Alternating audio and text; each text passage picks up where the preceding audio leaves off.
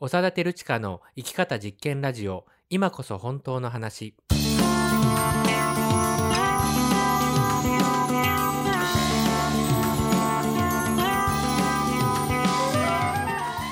嘘っぽすぎるこの世の中で自分らしく生きるためにはどうすればいいのか。この番組ではあなたと一緒にさまざまなテーマを掘り下げながら本当の自分を生きるためのヒントを見つけていきます。この番組は NPO 法人連携者と合同会社パルルマが共同制作しています。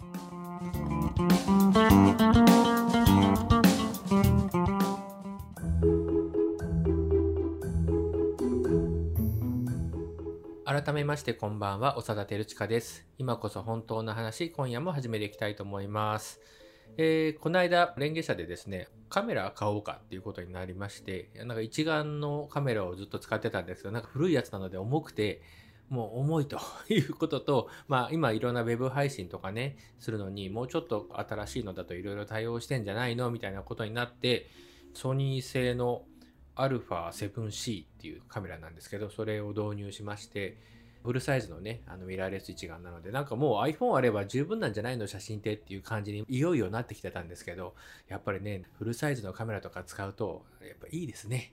なんか、あ、あなんか写真ってこういう感じで撮ってたなっていうのをなんかちょっとしみじみ思い出すような そんな感じで、まあ撮るもの別にないんですけど、あの、いろいろね、イベントの時とか、あの、場作りの様子を出したい時だとか、まあなんか新しく始まったね、連携者のノートなんかにもまあ使っていこうっていうところで、久しぶりに写真を撮ったりとかしています。はい。じゃあ、まあ、いつものメンバーの自己紹介からいきましょう。どうぞ。連携者の中川です。えっと、今日私はですね、ピンチの時ほど人は冷静という話をしたいと思います。ピンチはチャンスかと思ったら違う、ね、チャンスとははいけないんですよ。うん、あの、この間ですね、あの、自宅で夜仕事をしていたら、アイスコーヒーを机と自分の下半身にこう打ちまけまして あのちょっとねいろんなことをやっててちょっとぼーっとしてたっていうかあの完全に手元がおろそかになっていて、あの、紙コップだったんですけど、グッて握っちゃったみたいで、あのそれでバッシャーンってなって。それはちょっと、こぼし方としてはなかなかのこぼし方ですよね。まあまあ、そう、そうなんですけど。力入っちゃったみたいな。そ うなんですよ。でもその電気が流れたとかじゃないですか。罰ゲームですけど、そしたら。まあその瞬間でももう机の荷物をバッと動かし、あの、あ、垂れてくる前に、ね、普段どこにあるかもわかんないような雑巾をすぐ自分で見つけ、床に置き、で、コーヒーの染み抜きをズボンにして洗濯物にぶち込んでっていうことをですね、結構短時間でやりまして、俺こんな短時間でこんないろんなことできるんだと思って。ちょっとそれ何の話かわかんない。結構冷静、近況ね。そう、頭はもうあの混乱してたんですけど、体は冷静だったなっていうふうに。わかりました。話でした。はい、なんだかよくわかんない話ありがとうございます。はい。はい。えっと、レンゲ者の島です。私の今目の前にですね私の親食のカップヌードルが置いてあるんですけれども、はいはい、あななんですかそれ？これ初めて見る味なんですけどシーフードとカレーが混ざってるそうです。パッケージがなんか半々になってスーパー合体シリーズって書いてある。それあれですよね。片手で真っ二つに切られたものがまた付け替えられて合わさったみたいな、そういうパッケージですね。えー、中で合わさるってことですよね。合体シーフードと？カレー。シーフードカレーじゃん。そうだから絶対美味しいじゃん。絶対美味しいじゃんと思って。まあこの収録が無事終わった暁には 食べたいと思います。じゃあまあどんな味だったかっていうことはねそうですね。来週次回にでも。はい。わかりました。はい。まあそんなメンバーでお届けしていきたいと思います。それで、まあ、そんなメンバーでお届けするんですが、この生き方実験ラジオのシーズン2がですね、いつから始まったかというと、2020年の4月から始まりまして、1年間のつもりがちょっと勢い余って1年半経ちまして。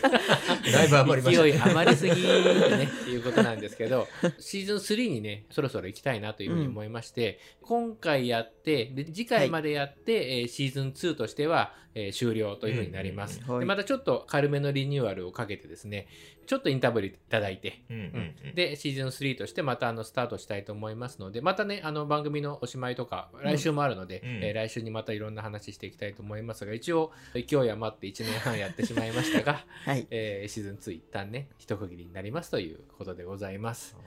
なので、え今日は76回目。あ、はい、77回で、なんかあれじゃないですか。いいね、霧がいいね。狙い通りです。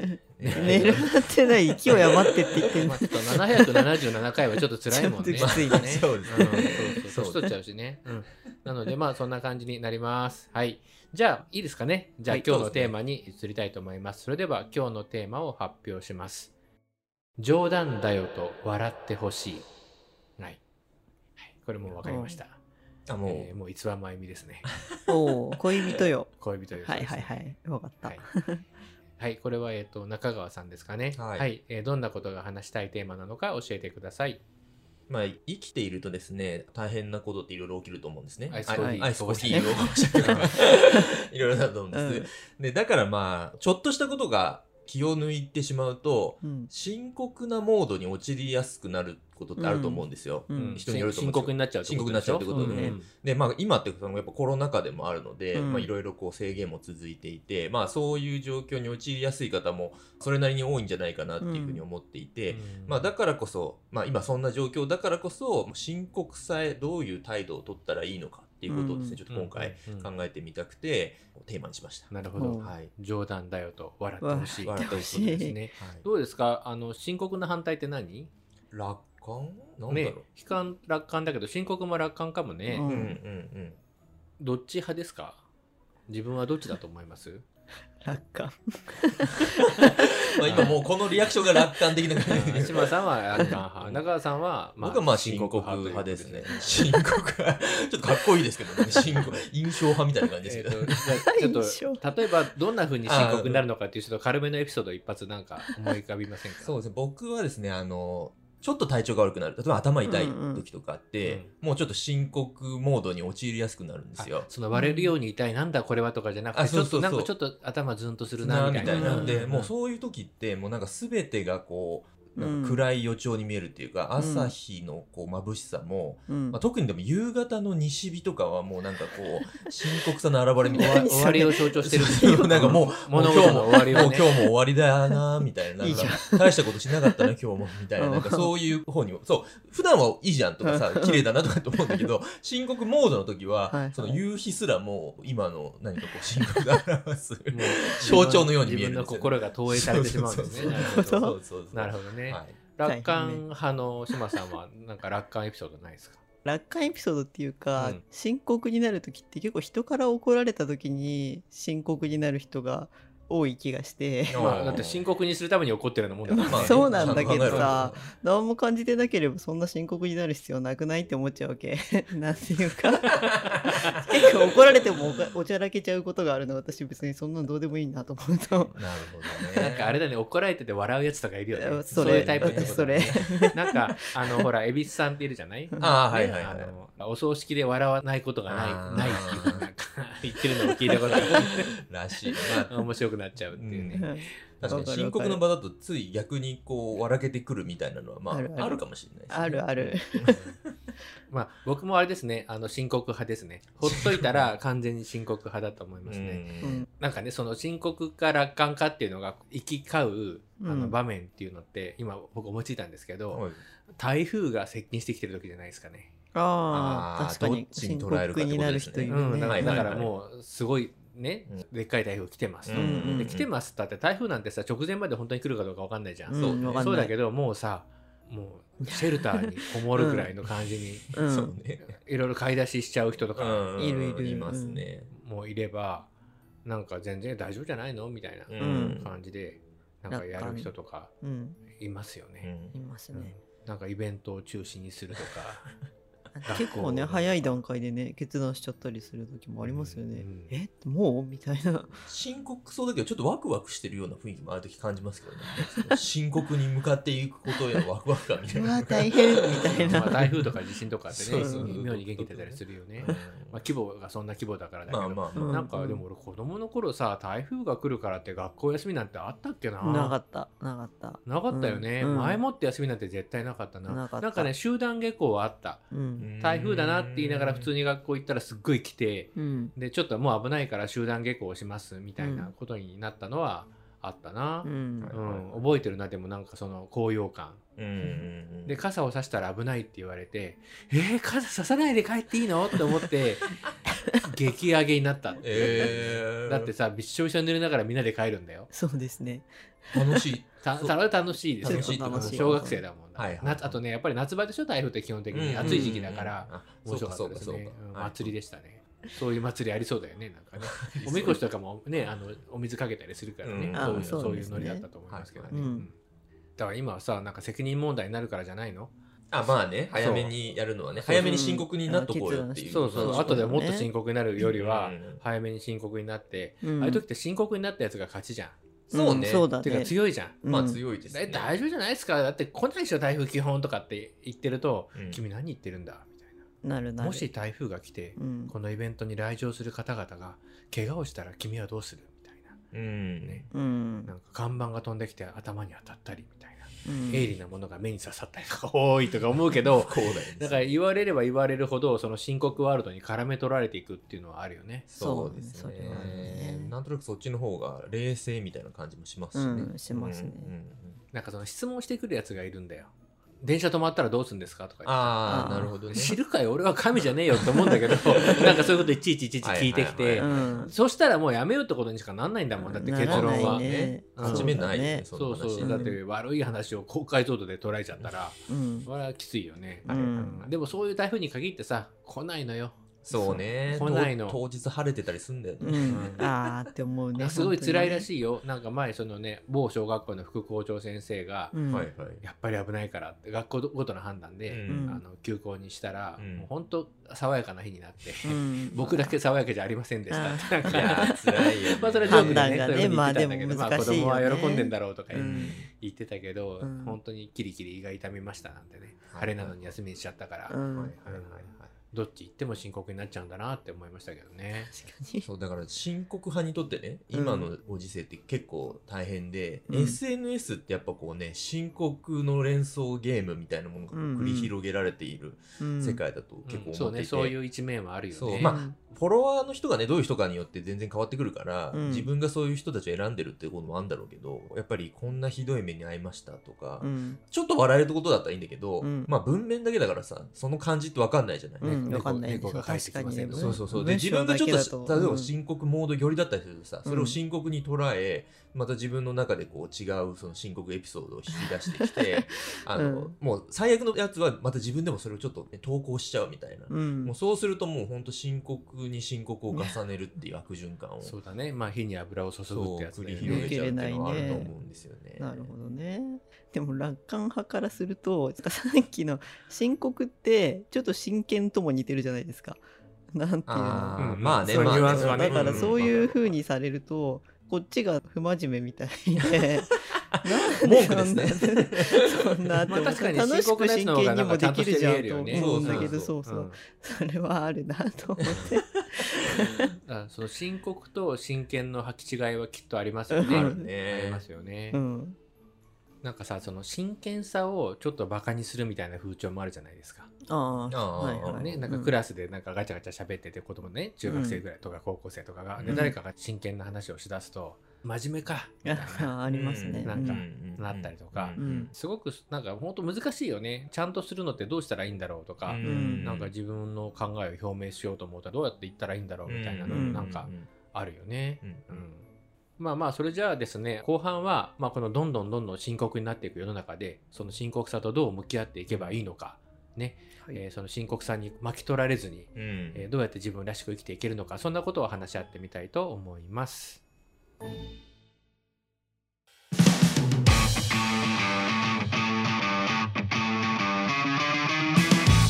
育てる力の生き方実験ラジオ今こそ本当の話今回は冗談だよと笑ってほしいというテーマでお送りしています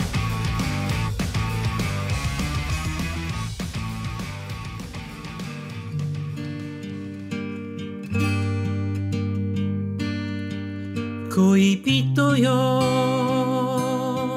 そばにいて凍える私のそばにいてよ。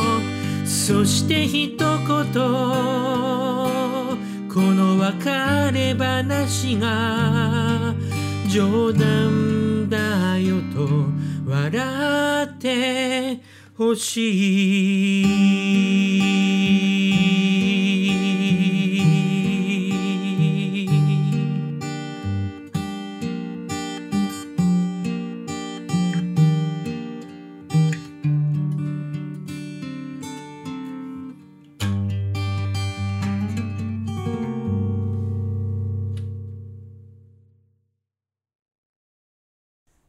はい、じゃあ後半です。あの、このね、生き方実験ラジオの前半後半って、あの、一応気をつけてることがあって、はいはいねまあ、割といろいろディスってるじゃないですか。まあそうですねでもディスり尽くして終わるのもなんか一方的でよくないしう、うんんなんか反対の方から考えてみると、あ、やっぱりそうか、そういうのもあるなみたいなことで結構喋りながら気づくことってうんあったじゃないですか。ね。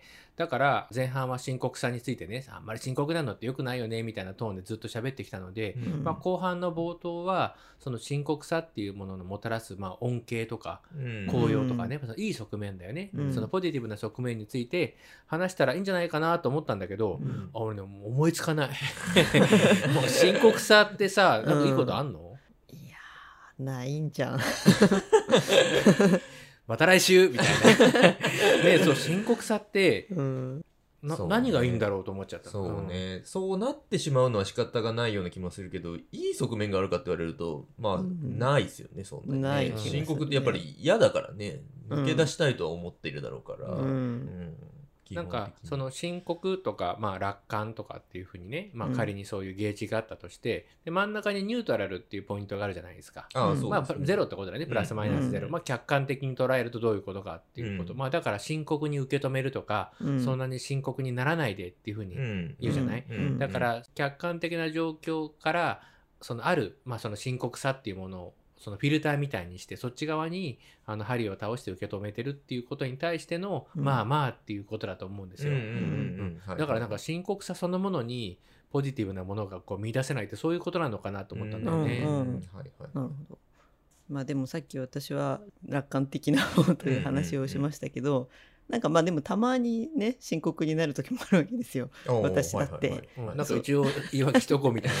違う違う。でなんか深刻になった時って深刻でいたいなっていう気持ちも働くんですよ。うんなんて言ったうんらずっと深刻にとどまりたいっていうかうんやっぱミスしちゃった時とかうんまあ反省まあ反省といえば反省な気もするんだけど、うん。なんかすごい私このことすごく深刻に捉えてますっていうか、うんうんうん。なんか本当に捉えてるんですよそのあ時は。のアピールとかじゃなくじてね。ゃなくて、はいはいはいはい。深刻なことをしてしまったっていう、気持ちからもうずっと深刻モードに入るとずっと深刻でいたくなるっていう感じもまああるななるほどね と思って。なんかもう深刻モードっていうか深刻ワールドだよね。そうね、うん穴に落ちてるよね、なんかね。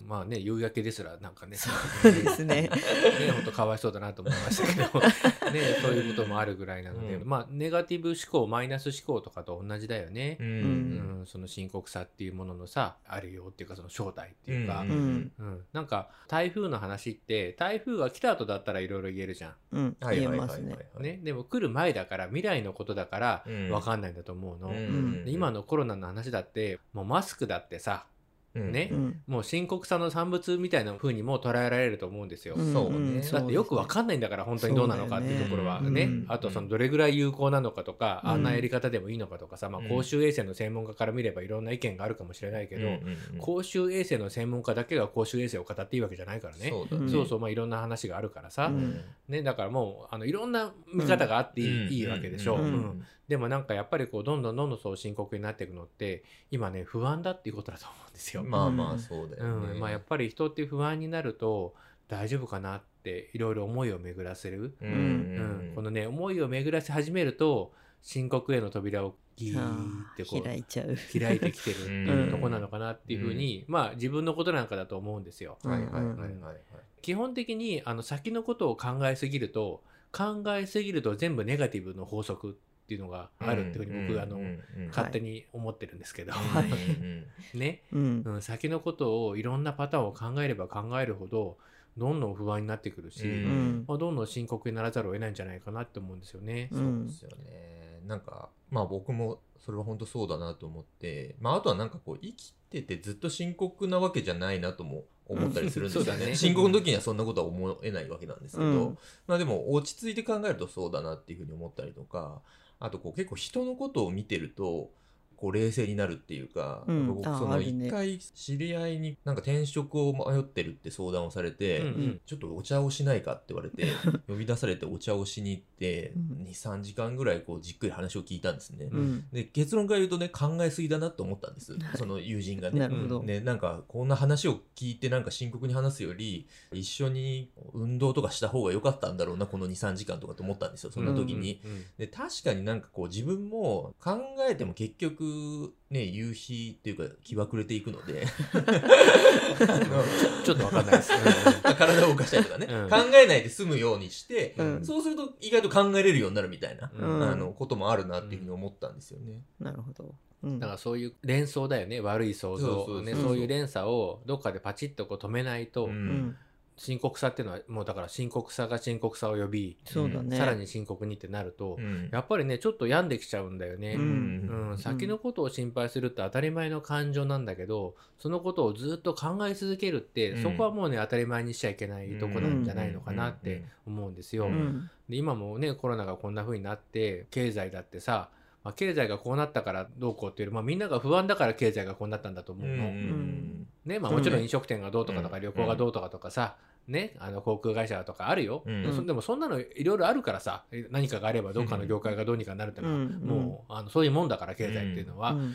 でもなんかやっぱり人の気持ちがさ不安だな心配だな怖いな、そうね。うん。嫌だな、ね、怖い怖いって思ってるとどんどんどんどん深刻になってきて、うん。なんかよくわかんないけど取っとこうみたいな、うん。よくわかんないけどやめようなんていうふうに内向きに内向きになってね。でまあ今みたいな状況がね、うん。もうステイホームどころじゃないよね本当に。もう自分の中に閉じこもるようになんかなってしまっているってこれって本当に今こそ深刻さに立ち向かわなければうん。いけないんじゃないでしょうか、と 深刻に言ってみました。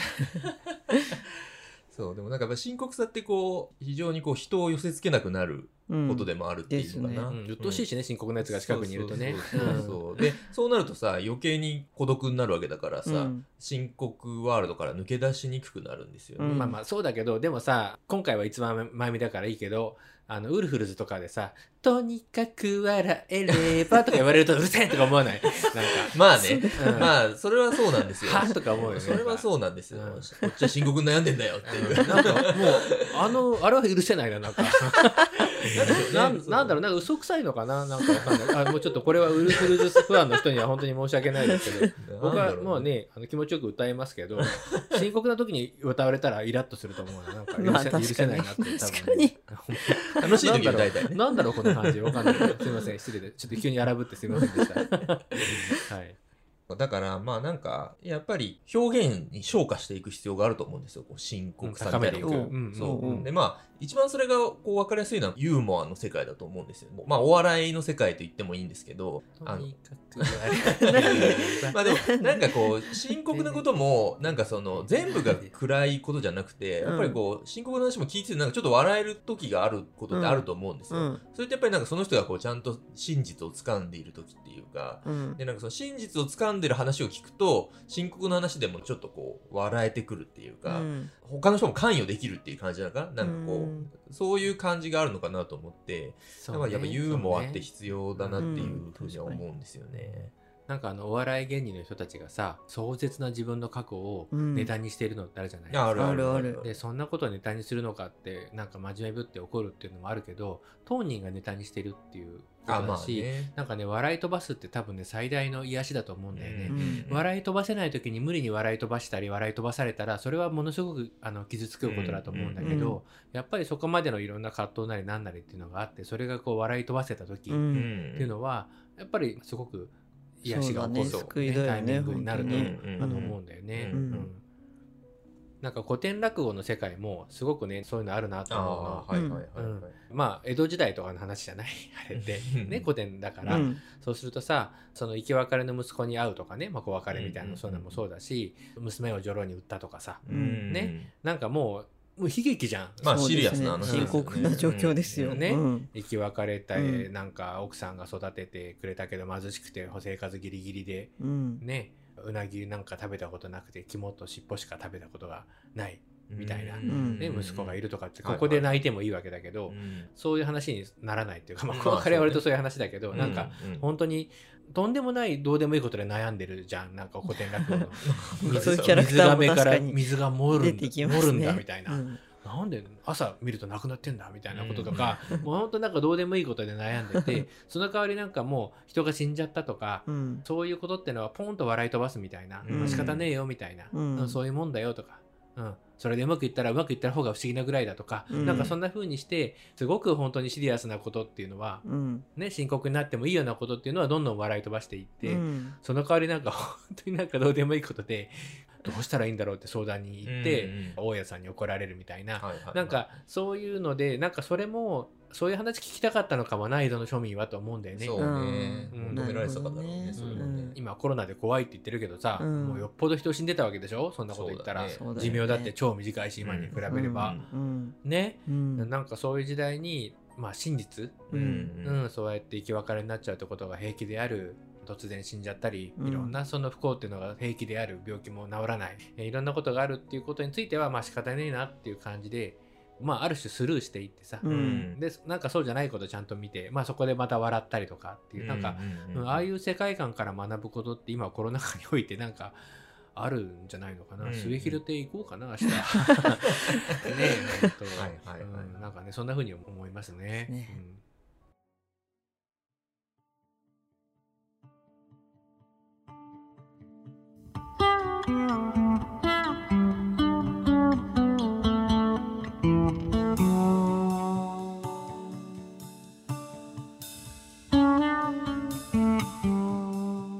はい、もうそんなこんなであっという間にそろそろお時間です。じゃあ、ちょっと今日の感想を聞いていきましょう。中川さん、いかがでしたか？そうですねあのーまあ蓮華社もまさにこういう向き合い方をしてるなと今日思ったんですけど、うんやっぱりこう自分らしい生き方を作っていくみたいなことって、うん。ちょっと油断するとやっぱり深刻になるだと思うんですよ。うん。そうね、なんか、そうそうそうそう。いろんなことあるからね。そうちゃんとやろうと思えばね、ん。ちゃんとやろうと思えば絶対深刻になることってあると思うんですけど、うん。まあ、だからこそ冗談をこう大事にしている組織だなというふうに思っています。冗談を確か大事まあ、冗談ばっかり言ってるって感じは、ちょっとあるかな。ちょっと、まあ、冗談がこう評価される。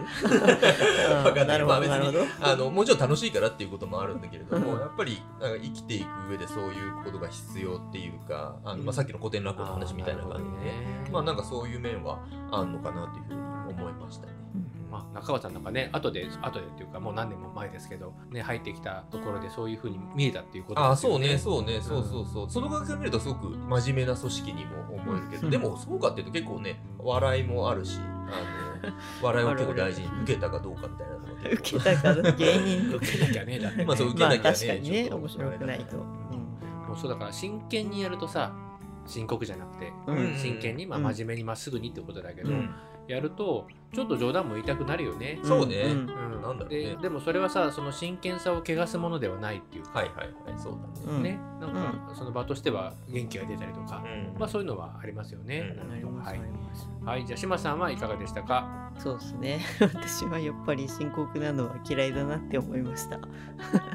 でなんか中川さんがなんかちょっといつもより一層ヘラヘラしてる感じ そうですね。まあまあ構わない構わないですよ。構わない。はい。ありのままでどうぞ。そうとあの穴に落ちるっていう表現をしたんですけど、はいはいはい。深刻。穴ね。そうそうそうぴったりだなと思ってやっぱり周りが見えなくなるってことだなと思ったんですよ。どんどんこう客観的な視点が失われていくっていうか自分の世界に入っていくっていうことだなって思ったのでうん。あ嫌いだなって思いました。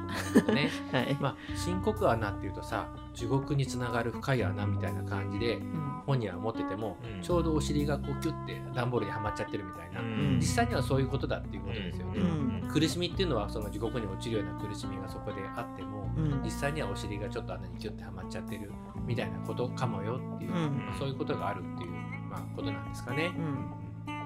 まあ、今本当先が見えない先が見えないっていうことをみんな言ってて、はい。でもね先はね前から見えなかったのまあそうだね、うんそれはそうですただその先が見えないっていうことですごく弱い立場の人たちが危険にさらされてるっていうね、うん。今まで以上の大きな危険に弱い立場の人ばっかりさらされてるっていうことに対しては、うん。それこそ真剣に向き合ってうん。捉えていかなきゃいけないし先が見えないんだから見えないってことだから考えてもしょうがないよねって言ってるだけでいいっていうことでは、まあ、ないなっていうふうには思います。まあ、そうなんだけどもその先が見えないっていうこと自体はもう生まれてからずっとそうだったんですよ。ううんそうですよねどう捉えてたかっていうだけのことでねずっとそうだしそういうふうにこういろいろ真実がむき出しに、ね、なってきてる時代なのでそれこそ笑いもねユーモアもすごく大事で、なんかそういうみんなで面白いこと言ったりとかっていう時間をねちゃんと取っていくっていうことが、まあ、深刻になりすぎない、ねそこに対して歯止めをかけるすごくいい手段になってるんじゃないかなっていうふうにね、うんそんなふうに思います。はいまあ、今日はそんな感じです。そんなわけで冒頭でもお伝えしましたがシーズン2勢い余って1年半やりましたけれども え次回が最終回です、はい。はい。もう一回やってそしてまあシーズン3までちょっとインターバルいただきますけれども、えーっていう感じになっていきますのでぜひですね楽しみにして、まあ楽しみにしようがないとは思いますが、えー楽しみにしていただけたらと。でシーズン3何にも決まってないんですがスタンド FM 僕がやっているあの言葉の東大っていう番組をやっているスタンド FM での配信はしていこうっていう方向で考えていますのでぜひあのこちらの方もですね早めにフォローをしてつながっておいていただけたら嬉しいです、はい、それではまた次回お会いしましょう。さよなら。さよなら。さよなら